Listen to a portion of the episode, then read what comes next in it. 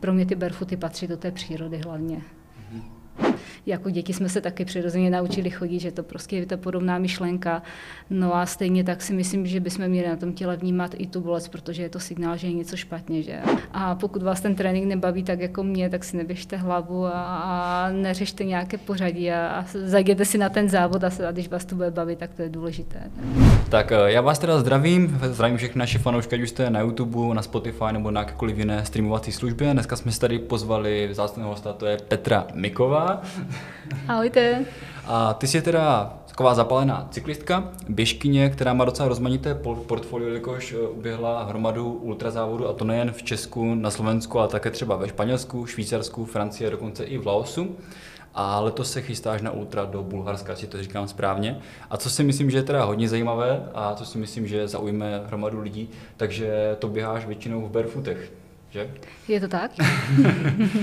tak se teda vrhneme na úplně první otázku, protože vždycky je dobré začít takovým tím tvým začátkem.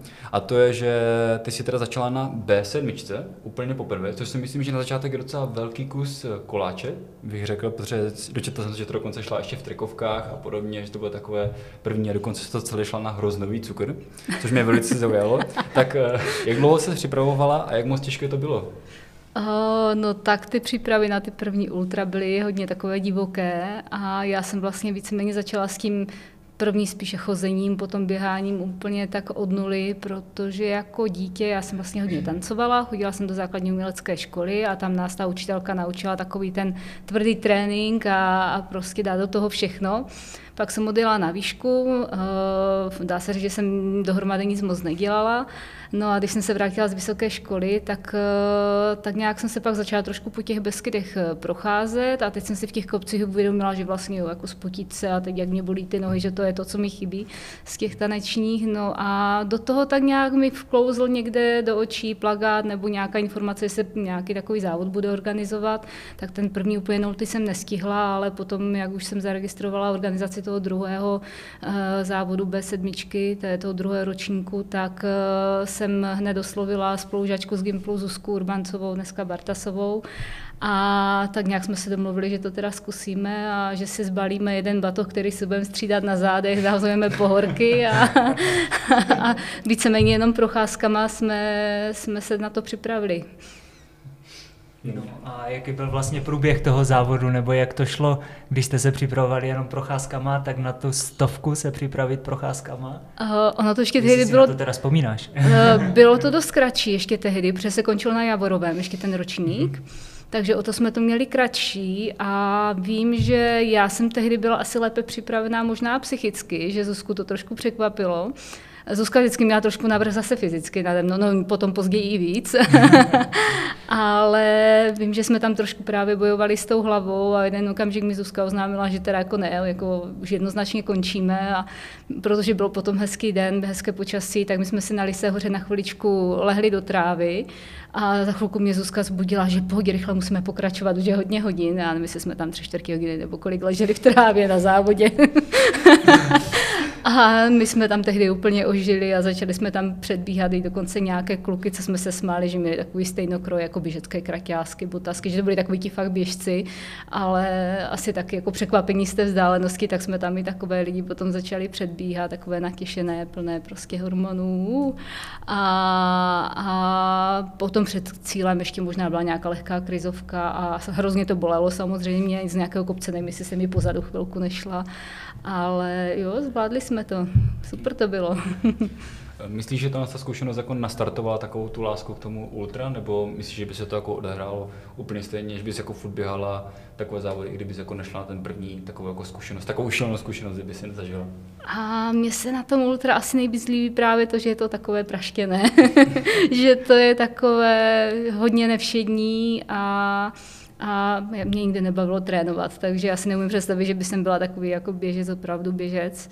Já jsem vyloženě, co jsem se opravdu chystala na ty závody a trénovala, jakože jsem skutečně hodně běhala nějaké rovinky, tak to byla tak jedna sezóna a, a jinak já jsem to vždycky měla spíš takové odchozené na jiných výletech, ten, ten trénink. A možná i to se mi líbí, že vlastně na tom ultra, eh, že to není vyložený závod pro běžce, ale je to vlastně pro lidi, co mají tu hlavu takovou dolnou. Přesně tak, ale jako celkově z republiky asi je hodně málo lidí, co by startovali na tolika závodech ve světě. Nebo myslím si, že jsi takový jako unikát, že ty spíš a? závodíš ve světě, než jako v Česku mi přijde. Poslední dobou jo, Poslední no. dobou jo, jo že mně to taky jo, přijde. Jo. A kde se ti teda nejvíc líbilo, jestli máš něco, co bys mohla takhle úplně jako vypíchnout ze všech těch závodů, nebo máš nějaký takový jako srdcovku, co se týče z těch venkovních závodů? Tak takové ty úplně zimomřivky, co mi naskočily, si vzpomenu, tak samozřejmě dokončený Tour de Jean, ten, to, byla, to byla pecka. A to už byla zase hodně jiný závod tím, že je více denní a že tam byly nějakých pár hodin spánku. A to byl možná jediný závod, kde skutečně na trase se mi e, dvakrát stalo, že jsem vyšla do nějakého sedla, podívala se kolem sebe a měla jsem slzy dojetí v očích. Jo? Že to už fakt, už jsem byla ty desítky hodin na trase, ten mozek už pracuje úplně jinak a já jsem tam fakt šla normálně, mi takové slzy z očí, že ježiš, to je krásně. to, to, jako, to už bylo takové psycho trošku, tak to bylo, to bylo jako víceméně takové, že vůbec jsem to tam dotáhla do toho cíle a i strašně fajn lidi tam byli, takže to, to, bylo, to bylo hodně nešední a v každém případě taková srdcovka, celkově pro mě srdcovka je Itálie, tu mám ráda, protože mm, Dolomity to jsou nádherné hory a, a mě mrzí, že nemám víc prostoru, abych je více proskoumala. A s tím samozřejmě s tou Itálií se pojí o Robie Ultra Trail, protože tam si myslím, že jsem si zaběhla svůj životní výkon, který jsem věděla, že už se nikdy nezopakuje. to byl ten jediný rok, co jsem opravdu trénovala a, a to se mi teda jako hodně vrátilo, ty tréninky a, a na tom bylo nejkrásnější to, že ještě ten rok se Orobě dobíhala do Bergama, do centra, na, na náměstí, na pódium a to, to tak jako hrozně umocnilo ještě, ještě ten pocit z toho, z toho, co jsem dokázala, tak to bylo moc hezké. No. A když se zeptáme zase z druhého konce, tak jsme se bavili o tom, který byl jako ten nejlepší, nebo který si jako nejvíce užila a který byl úplně největší výzva, který byl jako takový nejtěžší. Nebyla to ta B7 na hroznou cukru, ne? uh, jako, co byla třeba velká výzva, co, co pro mě bylo a co už je dneska takové jako celkem běžná záležitost pro spoustu běžců, tak když eh, Libor Uher vyhlásil první ročník LH24, a uh, tehdy mi někdo poslal odkaz a jestli si možná na to vzpomenete, tehdy byla taková upoutávka, že tam byla ta země koule v tom vesmíru, kolikrát se otočí za 24 hodin teď kolem toho slunce a, a končilo to tím, a kolikrát oběhneš tu Lisou horu ty, že? A já jsem poprvé řekla, že je taková hloupost, ne? Jako, že kdo by šel na takový závod, no a asi za tři hodiny už jsem věděla, že tam půjdu. jsem večer usínala a teď mi furt ten, ten spod pro, probíhal tou hlavou a na druhý den už jsem, už jsem se nechystala na registraci a to byla pro mě hodně výzva, že kolikrát to asi otočím to bylo zase takové jako poznávání hodně nových nějakých uh, pocitů a, a stavů, takže to, to možná i proto, že to bylo v těch začátcích. Ale jinak samozřejmě výzva byla to Dežán, jestli jsem schopná ujít přes 300 kilometrů. A výzva to byla hlavně z toho důvodu, když se mě pár týdnů před závodem Olaf Čihák zeptal na jedné jeho akci, tak na mě podíval a říká, Petro, a šla ty už si vůbec někdy aspoň 100 mílovku. šla jsem loučení s turistickým rokem, který, který je vlastně rozdělená 100 mílovka. Říkám, jako, že nešla. tak teď si ho zkusím. Ne? Takže na něho jsem hodně myslela potom, když jsem byla na tom, zhruba, zhruba na tom 170 kilometru. A takže výzva byla dokončit a celkem výzva byla taky Chapebel ve Francii, protože to je ukrutně těžký závod a tam toho si taky hodně vážím, že jsem ho dokončila a myslím si, že celkem jako hezkém umístění. U tebe je hrozně zajímavé, že ty, mě připadá, že do, do všeho jdeš tak trošku, nebo šla si jako slepě, že to bylo jako takové něco prostě, jo, to jsem ještě neskoušela, ale jdu do toho, tak uh, cítila jsi vždycky předtím jako nějaké zrušení nebo radost, jakože co to přinese, nebo, nebo to byl třeba jako i hodně jako strach, jestli teda jsi jako nenadcenila hodně a, nebo něco takového? Jo, tak ty obavy tam byly asi vždycky, jestli to dokončím. Jako, já jsem hlavně ze začátku, když jsem šla na ty české akce nebo na Slovensku, tak uh, já si myslím, že skoro vždycky jsem se stavila na ten start uh, s tím, jestli vůbec to dokončím protože na tom ultra se může stát úplně cokoliv. Jo. Tam blbě zakopneš a, a já nevím, prostě blbě šlápneš na kámen, ještě v těch barefootech teda, tak uh, uh, může se stát cokoliv ale a dokonce mi přijde, že čím, hm, když jsem mývala ještě ten pocit na startu, jestli jsem vůbec schopná ten závod dokončit, tak je to možná lepší, než když si člověk věří a řekne si, jo, tak do cíle určitě dojdu, ale teď za jak dlouho. Jo? Že si myslím, že furt je lepší, že se člověk nastaví, jako aby jsem to vůbec dokončila. A takže ty obavy tam, já si nemyslím, že by byl závod, bych si byla jistá, protože skutečně za ty hodiny se to může stát hodně. A, takže strach bývá vždycky, ale mi to přijde, že tak jako po těch prvních minutách od toho startu nebo jako po pár okamžicích ono to hrozně opadne. A pokud vyloženě nejsem nějak špatně vyspaná, nestartuje se v noci, tak, eh, tak já se asi hned začnu těšit a, a na začátku ta euforie bývá hodně a pak se to samozřejmě střídá. no a už si teda naťukla další otázku vlastně tím, že si řekla, že všechno teda běháš v barefootových botech. Pro ty, kdo teda neví, tak to jsou boty s nulovým dropem a s úplně minimálním tlumením nebo spíš se žádným tlumením, jo, když to řeknu úplně správně. A co tě to vlastně napadlo takhle začít běhat? Nebo z těch pohorek, když jsi šla první akci v pohorkách, tak kde vlastně přišla ta láska k tomu, můžu říct asi minimalismu, k tomu barefootu vyloženě? Uh, to si taky pamatuju celkem přesně. Může za to Honza Suchomel. Tady vyjmenuju takové ty tváře toho ultra trailu českého. On za to může, nevím, jestli o tom vůbec ví, protože já, když jsem v roce 2013 začala běhat už jakoby, nebo chodit, tehdy ještě hodně ty stovky po Česku a po Slovensku, tak uh, asi zhruba moje třetí akce v tom roce byla Bánovecká stovka což byl úplně úžasný závod mimochodem. To je, kdo pamatuje, tak to je, ježiš, to bylo super. To je hrozná škoda, že už to dneska není. A na tady té akci jsem potkala právě Honzu Suchomela a on měl na sobě pětiprskáky tehdy. A nějak jsme se dali do řeči a Honza byl asi v té době nějak po nějaké akci, jako z minulého víkendu unavený, takže se stalo to, že jsme hodně času strávili spolu na té trase. On mi právě povídal o tom minimalismu a, a o těch botách, které napodobují chůzi na boso. A mi to tehdy strašně zaujalo, takže jsem si potom ty pětiprskáky taky objednala. A jo, bylo to hodně nový pocit, bylo to takový první kontakt s tím, s tím barefootovým chozením, běháním. Je pravda, že u těch pěti prstů jsem nezůstala, protože mi to úplně nesedlo. Ale já jsem vlastně potom další tenisky, které jsem si koupila, tak už jsem zkoušela právě nižší drop a z začátku samozřejmě to nebyly barefooty, byly to spíš minimalistické boty. A tak nějak jsem se k tomu, to si myslím, že jsem udělala jako jednu z mála věcí správně v tom ultra, že jsem na to šla opravdu postupně. ne jak ty vzdálenosti, ale, ale co se týká jako eh, přecházení na berfu, tak to jsem postupně snižovala drop a, a vlastně to tlumení jsem postupně odbourávala.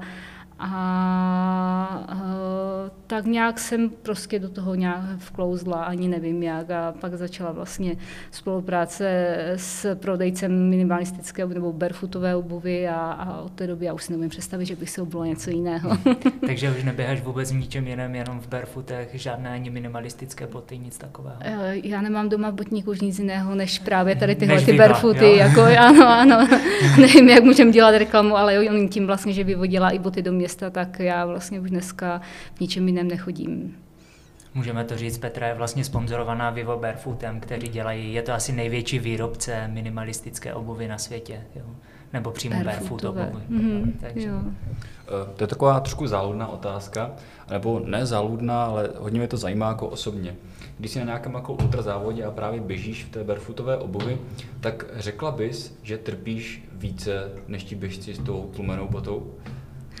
Uh, myslím si, že přímo při tom závodě, jak to vnímám, tak asi trpím trošku víc.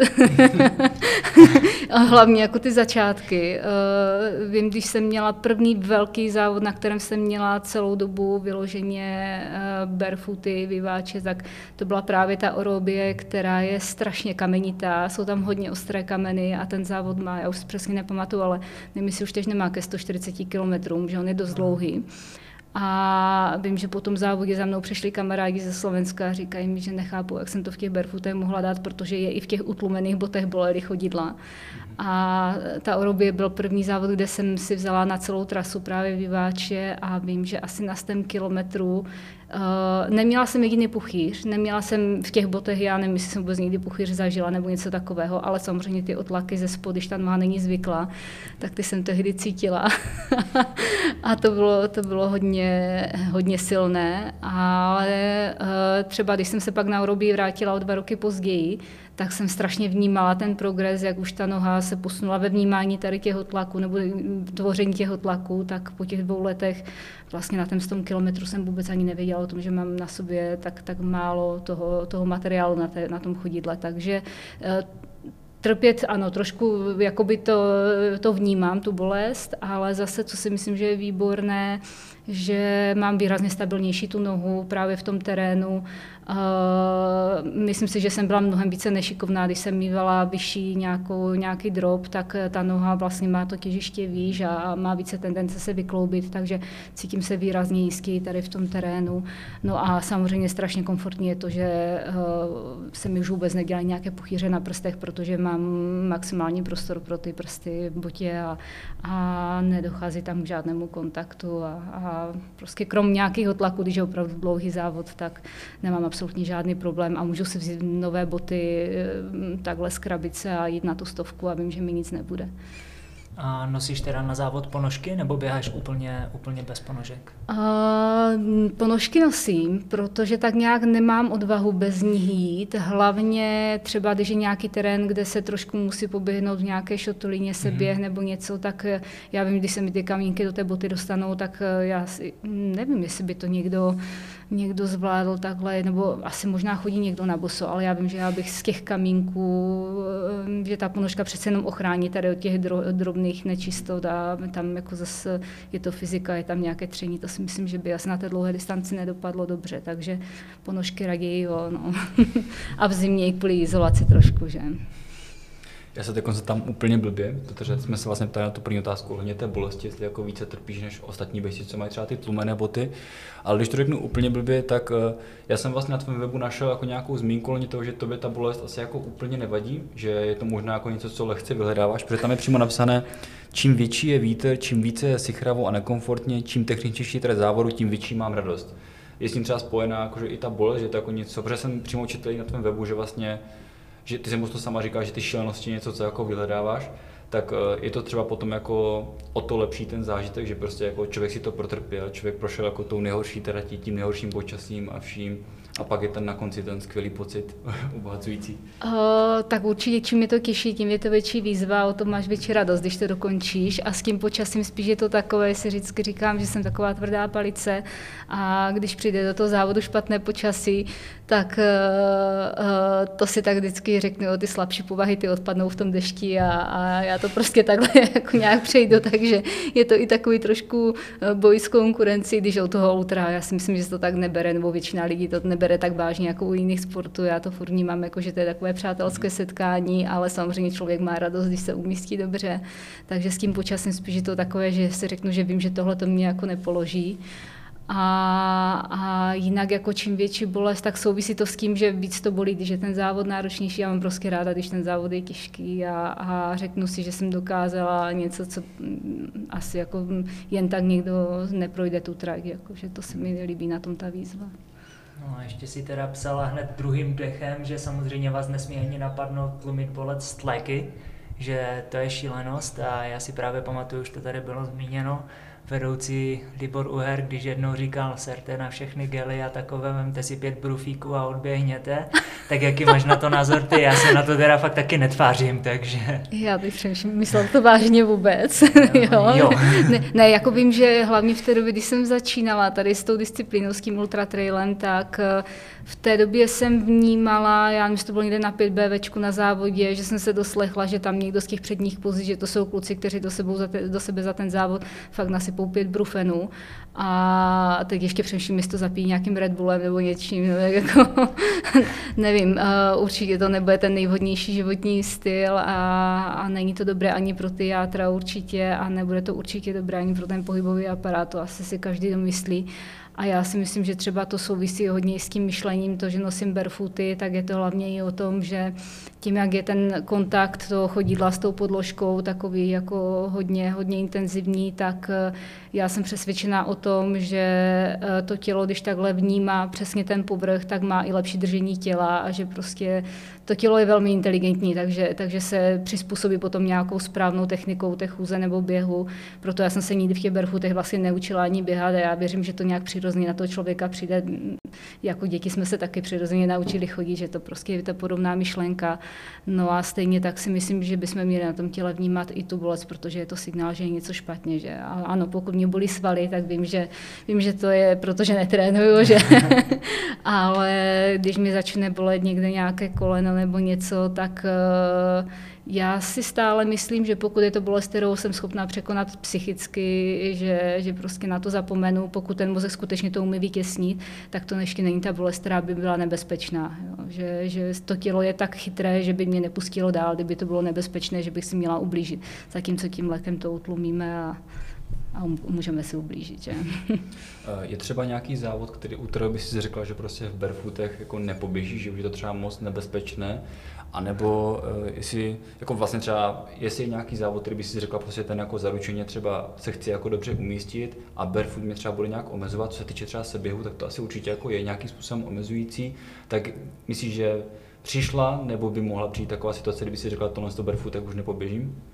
Uh, asi by to určitě nebylo kvůli tomu, jak říká, že třeba ty seběhy pomalejší jsou, to určitě ano, protože ono seběhy, hlavně, hlavně on je takový ten určitý typ terénu, takové ty cesty posypané kamením, ten nejhorší velikosti, že nejsou ani velké, ani malé, jakože je takový typ povrchu, který nemám ráda, protože to je nekomfortní, ale to si vždycky říkám, jo, vím, že tady budu pomalejší, ale já zase nejsem, nejsem ten člověk, který by vždycky cílil na to, že budu muset být na bedně. Já jsem na té bedně většinou, co si budeme povídat, jako moc holek na tom ultra není, že?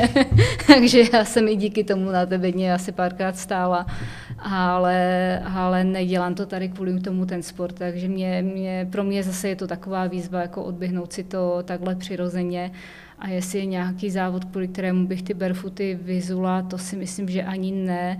Jako jediné, co jsem ještě donedávna spíš trochu řešila, když jsem třeba chtěla jít na nějaký zimní přechod, kde skutečně už jako měly být eh, drsnější podmínky, jako zima, sníh a, a třeba více dnů v kuse, tak eh, eh, to už je trošku problém v těch barefootech, protože zase ty boty jsou většinou takové, co nateče, to vyteče a, a je v nich prostě mokro, člověk tam má to své mikroklíma, že?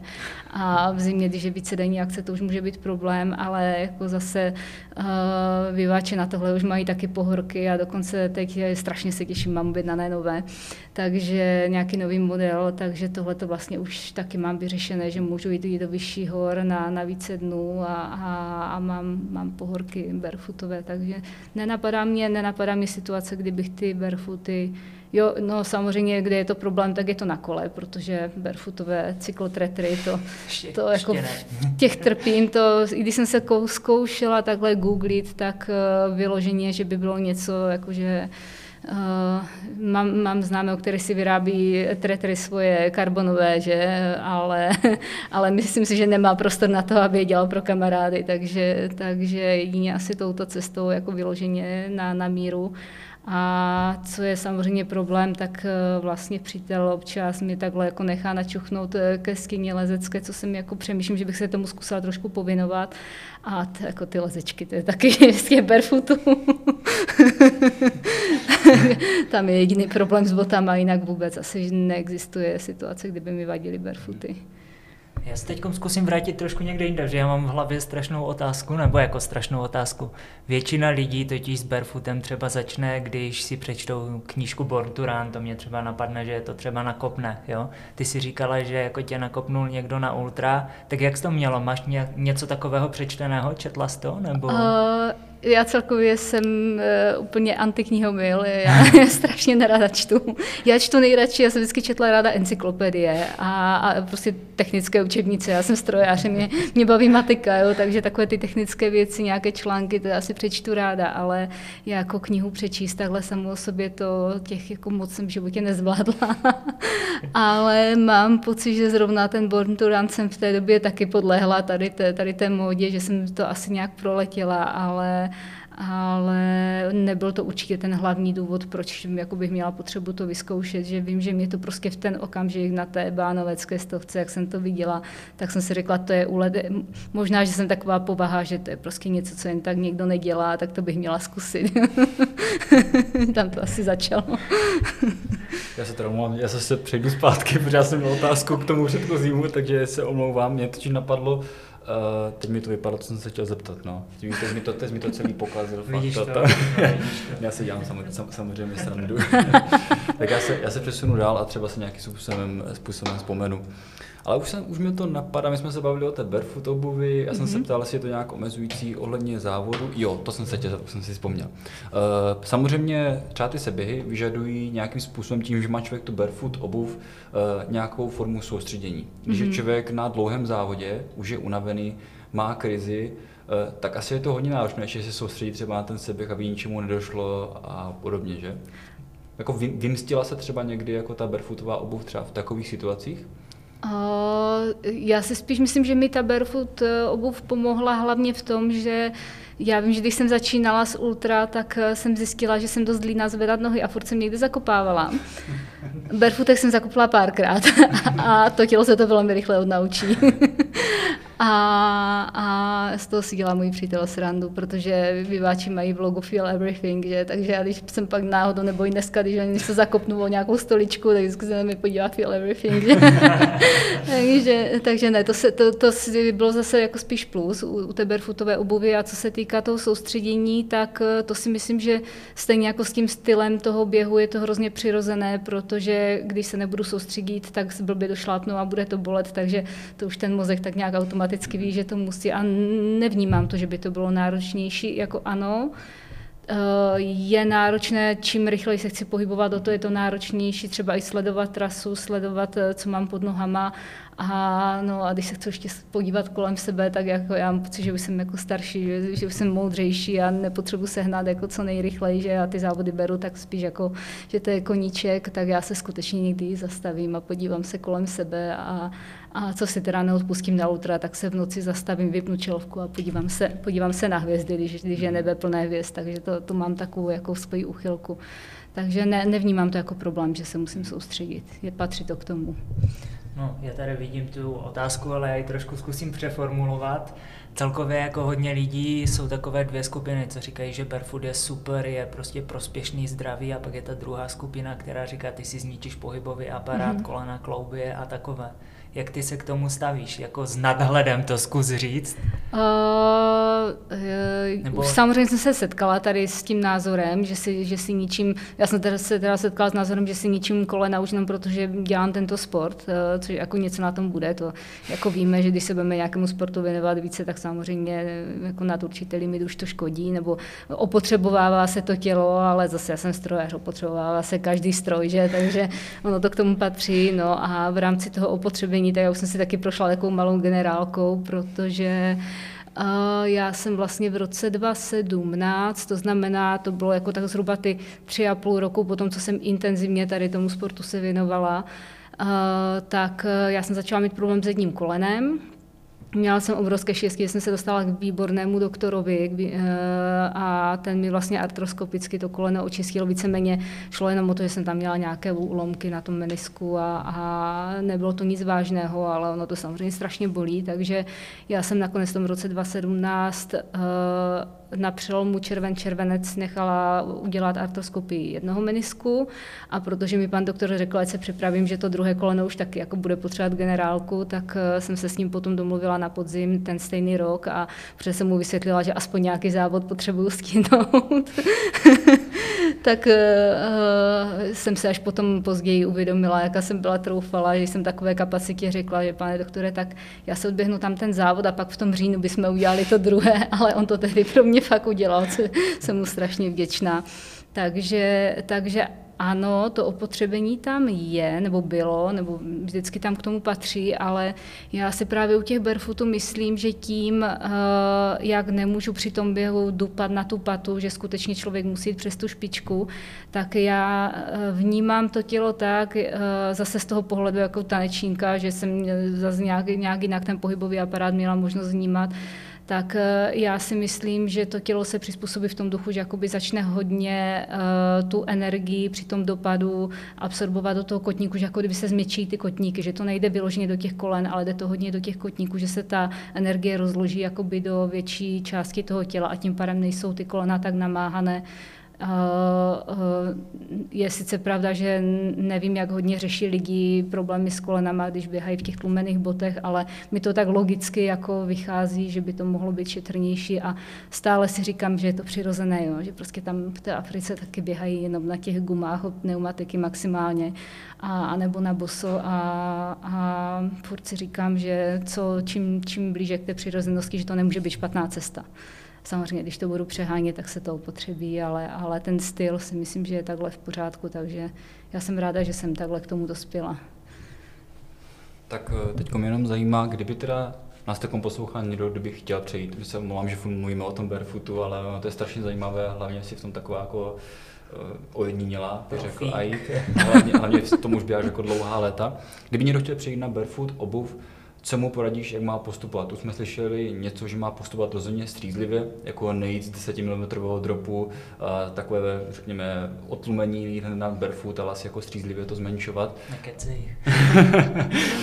tak co bys doporučila? Nebudu to kecávat. uh, jo, já jsem teď třeba například řešila s mým taťkou, že on, jsme se bavili o, o nějakém chození po horách, že by se chtěl nějaké pohorky koupit.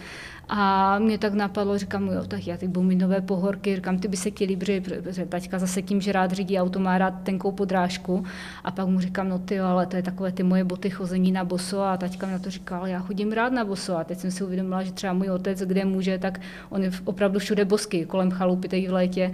Takže to si myslím, že je určitě plus, že když chce někdo začít eh, běhat na boso, tak je dobrý základ, pokud hodně i chodí na boso takhle eh, nejenom doma, ale občas i na nějakou zahradu nebo něco a uh, asi je rozumné začít, eh, pokud si ten člověk není jistý, tak určitě začít chodit i po městě.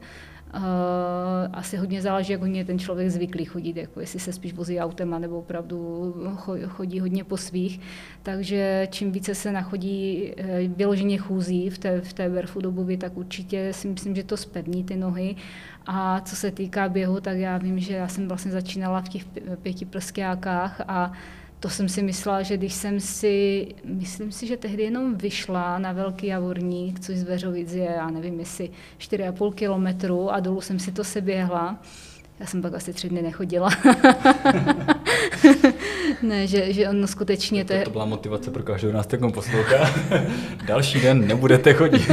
ne, ty lítka, ty lítka fakt dostávají zabrat. Neskutečně, já jsem už to psala nějakým lidem, co se takhle občas ptají na, na sociálních sítích, že mi napíšou.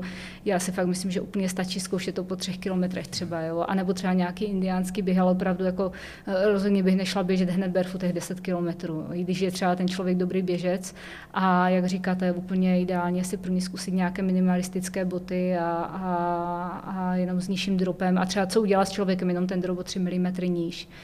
Jo, a, a ne, my, my hlavně, jako říkám zase, opakuju to u mě, podle mě jeden z největších benefitů té, té obuvy je to, že je hrozně komfortní, že máte prostor na ty špičky, že se netlačíte, netlačíte ty ani při tom seběhu, že vlastně mi nenaráží ty prsty do té boty, protože ty boty jsou tak dobře ušité, že mi drží kolem kotníku a tím pádem já si neobouchávám ty palce, takže takže eh, určitě bych hledala botu, která má hodně širokou tu špičku a ten drop třeba jenom začít postupně.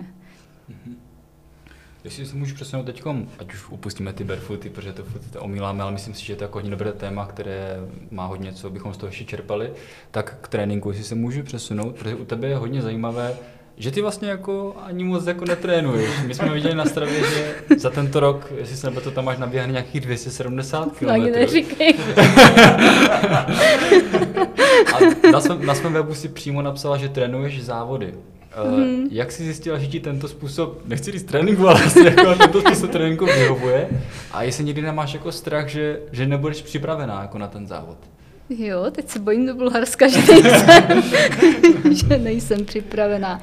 Uh, tak ono je to takové, že v mých očích, jako když budu chtít závod odběhnout fakt rychle, tak to bez toho tréninku nejde, jasně. Takže, takže připravená, nepřipravená. Připravená musí být hlavně ta hlava a nesmí mít aktuálně žádný problém s pohybovým aparátem. Že pokud tam do, do toho závodu zdravá a, a dobře vyspaná, tak si myslím, že to je výborný základ. a ne, mě, mě fakt ty tréninky nebaví. Jako, já jsem, mě hlavně nikdy nebavilo běhat na škole, takže jako to bylo peklo. já jsem nikdy pořádně neběhala, takže takže no, není to správně, ale, ale třeba teď my s přítelem hodně chodíme takhle do hor, že fakt se zbalíme na víkend a, a tam chodíme po hra, nebo jsme byli někde na týden dokonce na přechodu a já si myslím, že to strašně, strašně pomůže. Teď vlastně, co mě čeká příprava na závod, tak bude taky o tom, že budeme týden chodit eh, po Alpách na přechodu a, a budeme chodit furt jenom do kopce z kopce, tak eh, eh, to je, to je třeba na to ultra výborný trénink, že budu celé dny na nohách a budu mít na zádech batoh, takže mám ještě tu zátěž, no potom bez toho těžkého batohu se výrazně lépe pobíhá. Že? Takže takže to se mi osvědčilo jako výborná příprava před dlouhým ultra, zajet si na dovolenou do hor, kde vím, že když jsme třeba spali na penzionu, že jako jsme normálně měli to zázemí, ale každý den jsme si tam potom vzali nějaký batužek, já jsem dokonce jeden rok klukům brala do batohu nějaké pivo, ať potrénuju. Si země, to bylo před tím torem vlastně prvním, tak si kluci země dělali srandu a, a hodili mi nějaké pivo do batohu. A já jsem se snažila aspoň trošku na těžko chodit každý den s batohem a nahoru dolů. Vím, že nemám tu rychlost tím pádem, když neběhám, protože kdo chce rychlost, tak musí běhat trošku rovinky, ale na ty, na ty kopce je to úplně jako ideální taková příprava. Takže, takže já vlastně ten trénink dělám tak, jak mě baví, že jdu do těch hor, kde mě to baví a to je, to je i důvod, proč na ty ultra chodím, že jedna z prvních myšlenek byla ta, že když vlastně půjdu v Česku a na Slovensku na ty ultra, tak vlastně konečně poznám ty naše hory. Jo. Že já jsem díky závodům jsem byla poprvé na Sněžce, já jsem pořádně ani neviděla, že tu máme Krušné hory třeba, jo, nebo prostě i na Slovensku ty hory jsem si že jako spoustu, spoustu míst, tam nějaký, tam, eh, já nevím, co se běží po Nitriánská stovka, tak, eh, tak jsem netušila, že tam jsou takové nějaké kopce, možná ani teda zobor jsem zaslechla, ale, ale spoustu, spoustu krásných míst bych nepoznala, kdybych nebyla na ultra, takže to je, to je pro mě ten důvod, proč to dělám, takže já tím, že jdu na ty hory se projít, tak trénuju ty kopce. No. no a kromě toho, že teda neběháš, jestli to tak můžu říct, tak se sem tam teda projedeš na kole, že? Ale to z tahle sezona je nějaká slabší trošku, ale jo, já jsem si pořídila před uh, pár lety uh, takové už opravdu hezké kolo, jako karbonovou silničku a a já, když jsem, já si pamatuju, jak jsem do toho kola poprvé šlápla, to jsem ho měla tehdy jenom půjčené, jako jestli by mi takové vyhovovalo velikostně, to byl nějaký testovací kousek, tak kamarád mi sehnal, že zkus si ho velikost rámu, jestli ti bude sedět a pak když takže mi pomůže sehnat kolo. A já jsem tehdy snad 23. prosince, když nebylo nasněžené a já natěšená, že už mám kolo doma, tak jsem se jsem poprvé šlápla na té cestě do toho pedálu nabalená, že naoblíkaná a, a ten pocit, jako ta setrvačnost najednou, jak se to chtělo rozjet, to mě úplně uchvátilo a, a já jsem si na tom kole jako celkem pojezdila. No. Chtěla jsem už tuto sezonu tomu trošku víc času věnovat, ale nějak tomu úplně nebyly nakloněné hvězdy, tak doufám, že příští rok se podaří. No. A ty ho máš nějak pojmenované, ne? Ty vždycky ně, něco píše, že vidím, jak vždycky na Facebooku přidáváš. Eliška, že? Eliška je kolo, ano, ano. to chodíme s Eliškou na výlety. Tak. to O, klidně můžu.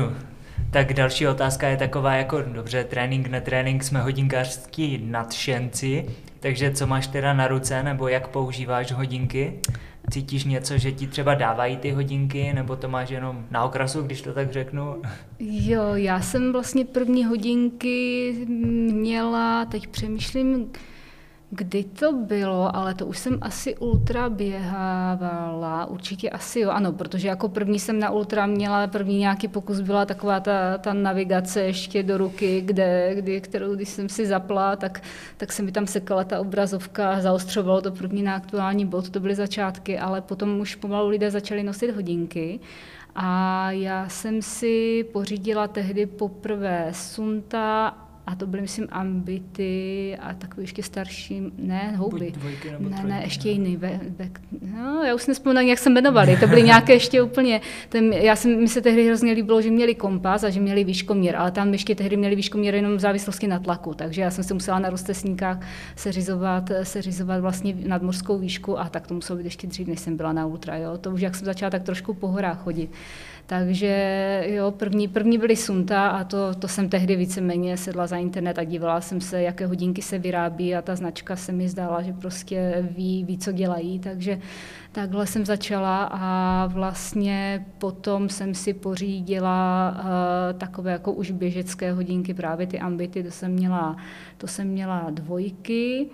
A s těma už jsem naběhala hodně a tam se mi vlastně líbilo to, že si, že si změřím, na kterém jsem kilometru na tom ultra, ono to dost těžko počítá, ta hlava taky jako už tak těžko jako hodně, hodně funguje, takže já ani ne tak na, ty, na, na tréninky, které nedělám, ale spíš na ty závody, že vím, jak na tom jsem, vím, jak, vím, jak dlouho mi to trvalo, nemusím tak hodně počítat, protože mi to ukáže ten celkový čas a, a vím, že má být občerstvačka za 12 kilometrů, tak se podívám, jaké tam bude číslo, že to jsem schopna si ještě zapamatovat, na jaké číslo se musím dostat, tak je to takové hodně komfortní a co se týká navigace, tak tam eh, Teď už sice mám hodinky, kde si můžu dát aspoň tu čáru, protože teď mám zase trošku novější sunta, ale, ale co se týká navigace, tak já stále preferuju hodit si tu trasu na mapy CZ do mobilu a když tak jako zkontroluju, ale zase dneska ty závody, my jsme takový rozmazlení, že už máme značení všude. I teď, jak jsem byla u Olafa na tenistkých šlápotách, tak já už jsem byla úplně překvapená po dlouhé době v Česku na stovce a,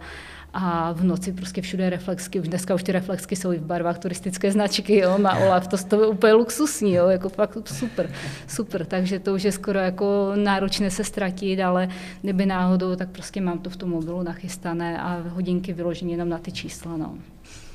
Mě by zajímalo, protože eh, v dnešní době spousta sportovců preferuje spíše Garmin. To se jako řekněme na rovinu a ty máš zrovna Sunto. Dokážeš říct, proč jsi sál zrovna po Suntu? Je to tím, že jsi měla úplně první hodinky Sunto, tak si pokračovala v nějaké tradici, anebo to má nějaký speciální důvod? Uh, bude to určitě i tím, že už jsem se nějak zvykla na to ovládání. Je to určitě i tím, že jsem se k těm hodinkám, jako co si budeme povídat, no to stojí dost peněz a měla jsem nějakou možnost za nějakou lepší cenu získat. A protože já jsem si vždycky říkala, že jako nepotřebuji, když, když bych si měla vzít opravdu takovou jako větší částku a, a rozhnout se, jestli si koupím ty hodinky, já se radši zbalím na týden do těch hor. ne, nechci, ne, není to pro mě taková priorita, protože vím, že já nevyužiju ty hodinky jako na 100%. Vím, že já tu funkci, uh, ani, ani zdaleka funkci těch hodinek eh, bych nevyužila pro ten trénink tak, jak bych měla, takže proto to ani není ten hlavní cíl, do čeho bych chtěla investovat. Ale ty sunta jako hlavně z toho důvodu, že k ním byla příležitost se dostat a, a i přesto si myslím, že ten servis, já jsem kdysi řešila nějakou reklamaci, a mě hrozně zklamal přístup eh, servisu v hlavním městě a, a jsem si řekla, že už nikdy tady tu značku a stejně jsem se k ním vrátila a jsem si řekla, že snad už nebudu mít problém.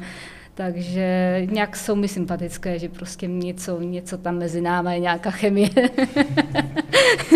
Nevím, ne, neumím, neumím. Nemám vůbec vlastně žádné zkušenosti s jinou značkou, takže ani nějak nemám důvod k jiné značce přecházet. Eh, běh barefootek vyžaduje docela podle mě vytříbenou techniku eh, toho běhu, aby si člověk jako neublížil, tak používala se třeba, řekněme, nějaké funkce z těch hodinek, nebo třeba z hrudního pásu, které jsou potom speciální, dokážou změřit i vertikální oscilaci a podobně. Používala se někdy něco takového?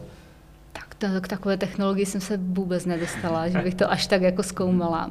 Jediné, co se jako na hodinkách z tohoto pohledu, co jsem já zkoumala dříve, vlastně tím, jak jsem začala trošku se tomu ultra věnovat, tak jsem vypozorovala, že mi třeba tepovka klesla, jo, ta průměrná, nebo, nebo při té zátěži, jak se mi hýbala tepovka, že to je takový hodně zajímavý údaj. Protože já vlastně ještě, když jsem byla úplně v začátcích, tak jsem si zašla na zátěžový test na kliniku sportovní medicíny, a to si třeba myslím, že je super základ, když někdo začíná s takovým nebo s jakýmkoliv takovým náročnějším sportem, si myslím, že není na škodu se nechat takhle prohlídnout a teď mi to při, vlastně připomíná, že jsem dlouho nebyla, ale jinak já tak jako zhruba každé dva roky si zajdu, jo, jako že vyloženě tak ze zajímavosti a když jsem byla jeden rok taková hodně natrénovaná, jsem si říkala, to, budou čísla a teď na mě vyskočil ten papír a já se dívám, říkám, to je jak přes kopírák z minulého roku a ten doktor se na mě podíval a říkal, co byste chtěla, že jste rok starší, jo. že buďte ráda, že to je stejné. Takže jo, no je to takové zajímavé si někdy jako podívat takhle, co, co to s člověkem dělá. A teď, no, teď jsem nebyla dlouho, protože vím, že ten výsledek by nebyl moc pozitivní, ale je to dobré si občas zajít. Takže to, ta tepovka tam je přijde jako takový zajímavý technický údaj, jako že to hodně na sobě člověk pozná, jak, jak je na tom s tréninkem. Mm-hmm. Letos se vlastně chystáš na 100 mílovku do Bulharska. Pirin Ultra, si to říkám správně, eh, tak jak se připravuješ a jestli se teda vůbec nějak připravuješ a co trošku vrátíme k tomu, k tomu tréninku. Někde jsem našel na tvém webu, že se připravuješ zase menšími závody v České republice, jestli se nepletu, že jsi takovou něco běžela v Česku. A psala tam, myslím, že jako tady tím připravuješ právě na ten ultra v tom Bulharsku. Jo, to byly právě ty týnické šlápoty teď u Olafa s tím dobrým značením. To, to byl pěkný závod. Já jsem vlastně po strašně dlouhé době byla na stovce, tak to bylo takové, že pak si zkusit, zkusit ty kilometry větší, co to udělá. A jo, to byl hezký závod, tam, tam mě hrozně pobavilo, že já jsem na ten závod přišla vlastně po tom, co jsme strávili víc jak dva týdny na Balkáně na dovolené, jsme měli takový road trip. A pak další víkend teda byl tenhle závod a vím, že strašně moc lidí si stěžovalo, že tam bylo horko a mi to až tak nepřišlo, protože na tom Balkánu ty čtyřicítky byly běžně, tak, tak minimálně to jsem jako se aklimatizovala dobře, což zrovna do toho Bulharska si potřebovat nebudu, tam do těch velkých hor na podzim. Ale, ale já jsem si právě říkala, že budu muset kopce trošku víc potrénovat, zatím to úplně nějak nestíhám. A tento víkend, co jsme měli celý víkend prochodit v horách eh, v, ve Slovinsku, tak moje auto se rozhodlo, že mě tam neodveze, takže, takže to mi taky padl trénink. Měla jsem, měla jsem odpočinkový víkend. No, tak eh, teď vlastně hlavní, hlavní příprava bude ta, že, že se nejbližší pátek balíme uh, Ježíš, další hvězda českého, nejenom ultra trailu, ale vůbec Beskyt, Klára Rampírová, ženská, kterou já vlastně od začátku, co jsem začala sledovat ultra, tak jsem si říkala, to je ženská, jakože co ta umí, že wow, tu bych chtěla někdy potkat, no a já teď s ní chodím na víkendy do horu, takže, takže zase další důkaz toho, jak jsou super lidi, že, že se nikdo nějak jako nepovyšuje tady, tady v téhle sféře, že, že opravdu dobrá atmosféra, tak právě s Klárou se chystáme na výlet, chtěli bychom ideálně přejít eh, z Šamony do Cermatu, tu dálkovou trasu, Eh, je to ale strašných kilometrů, tak, tak musíme dát ještě bojovou poradu, jak se k tomu postavíme, ale minimálně to bude ten každý den na horách s báglem, na těžko, takže to, to bude dobrý trénink, nějaká nadmorská výška, tak nám množíme červené krvinky, to se taky bude hodit. takže to bude taková hlavní příprava na Pirin a to si myslím, že bude dobrá příprava a, a pak budu mít už jenom nějakých, myslím, 10, ani ne 14, 10 dnů asi, aby se z toho zpamatovala. No, jako v ideálním případě bych si měla ještě vyběhnu na ten javorník domů, ale to neříkám, že to udělám, protože nevím, jak to stihnu po dovolené. Teď taková oblíbená dvoj otázka od nás. Jak řešíš stravu při závodě? Jestli jíš něco speciálního před závodem, během závodu? A druhá část té otázky, jak řešíš alkohol? Nebo jak to máš celkově s alkoholem? My se ptáme každého, jo, takže jasně. to máme jako pro každého stejnou otázku, jako jestli to nějak řešíš, že třeba nepiješ před závodem nebo něco takového. Jo, já bych možná začal tu alkohol, to bude rychlejší. Uh, já jsem vlastně od roku zhruba 2016, 2015, od roku 2015 jsem tak začala celkově experimentovat i s jídelníčkem. A mimo jiné jsem si říkala, že on ten alkohol asi nebude úplně ideální. A taky jsem si jako dočetla a domyslela, že to jsou takové ty prázdné kalorie, zbytečné.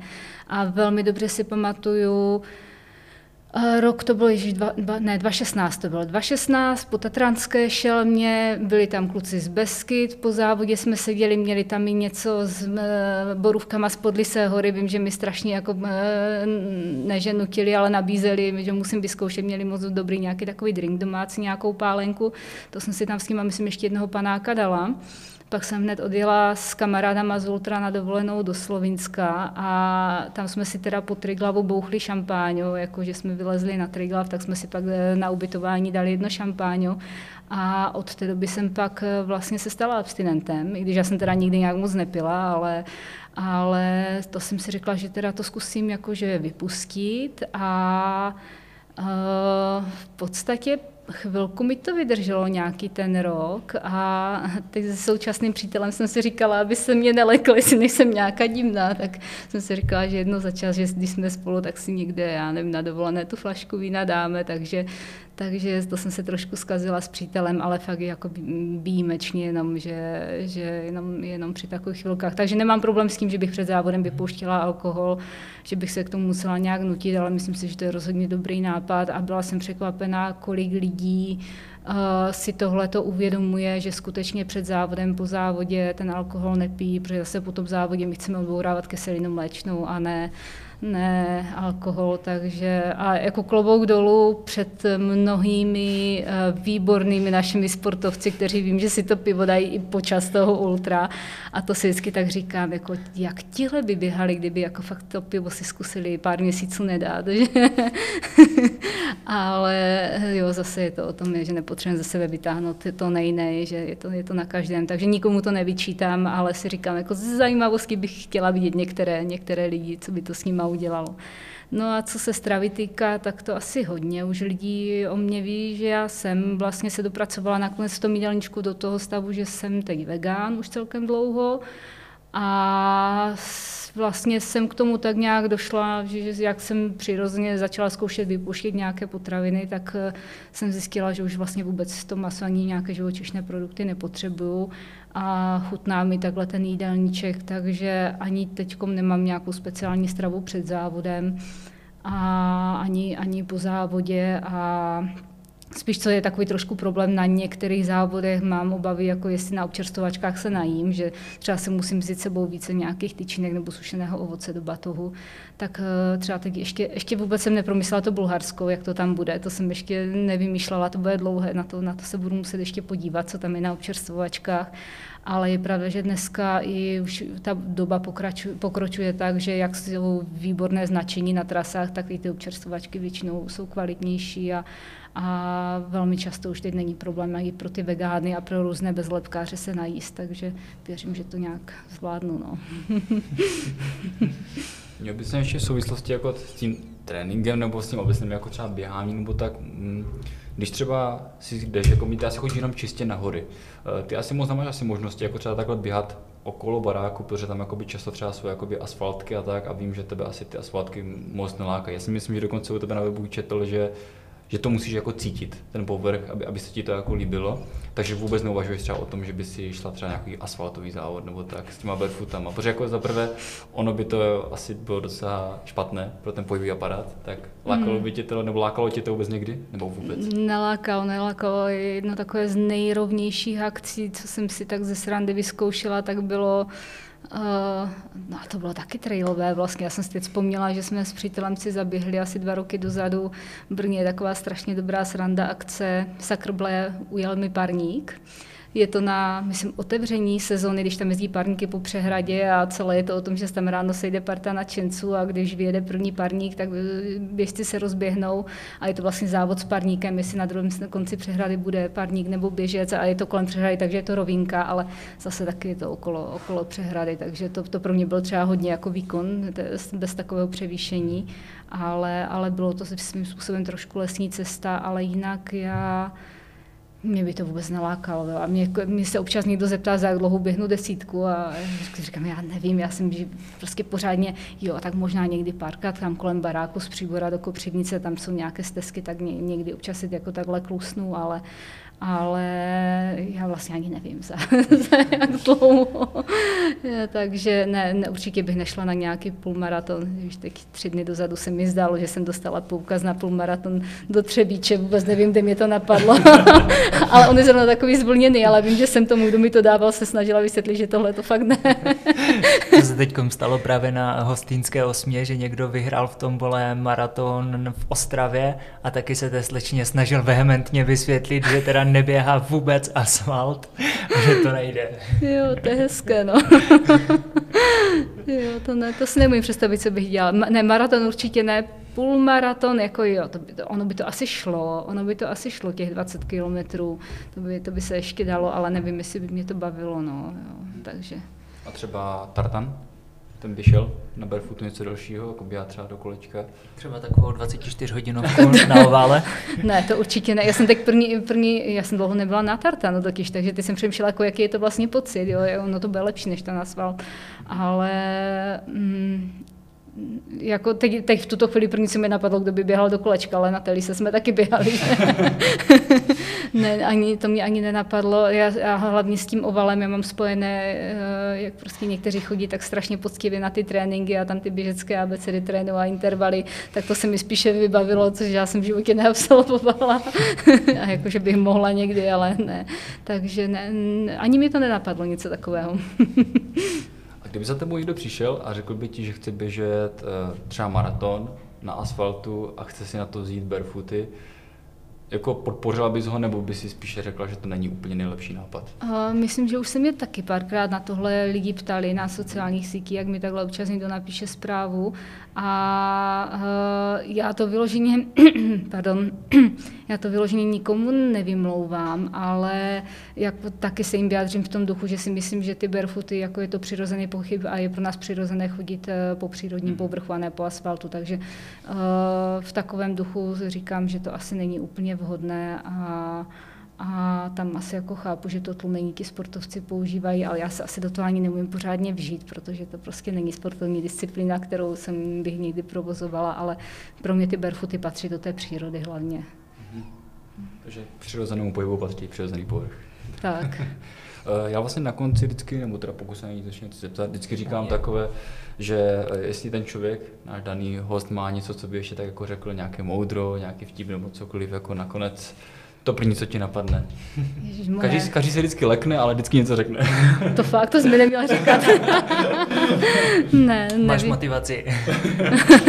motivaci nevím, mě asi žádné velké moudra, moudra nenapadají a, a asi, asi bych řekla jako k tomu tolik, že, že co se týká tréninku, jestli, jestli vás to baví, tak je to super, je to, je to určitě dobré, určitě vás to v tom sportu posune a pokud vás ten trénink nebaví tak jako mě, tak si neběžte hlavu a, a neřešte nějaké pořadí a, a zajděte si na ten závod a, a když vás to bude bavit, tak to je důležité. Tak. Asi tak. Já si myslím, že to bylo moc hezké. To bylo asi nejkrásnější moudro tady upřímně. Určitě. Te, te, teď si to, teď si urazil všechny naše hosty předtím. No tak samozřejmě. Oni mě znají, že jsem takový, takže v pohodě. Tak jo, tak my moc krát děkujeme za, za dnešní rozhovor. Si myslím, že to bylo strašně přínosné. My jsme hlavně strašně rádi za to, že tady byl někdo, kdo je ničím jako výjimečný, což je právě jako to, že běháš s tou obuví bez jakéhokoliv tlumení, což je strašně zajímavé. Eh, a hlavně máš za sebou jako mnoho a mnoho ultra, což je, což je taky jako velký respekt k tomu mám, jako já osobně, takže jsem rád moc, že jste tady dneska byla. Eh, pokud nás tady někdo posloucháte, tak budeme rádi cokoliv formu podpory, ať je to na YouTube like, komentář nebo cokoliv jiného, na Spotify potom, když nám třeba dáte nějaký odběr, nebo cokoliv jiného. My se teda už loučíme, ty máš ještě něco, co bys dodal? Já už nemám vůbec nic, mějte se hezky, sportujte a nezapomeňte, že všecko na pohodu. Já děkuji za pozvání, ahoj. čau, čau. Čau.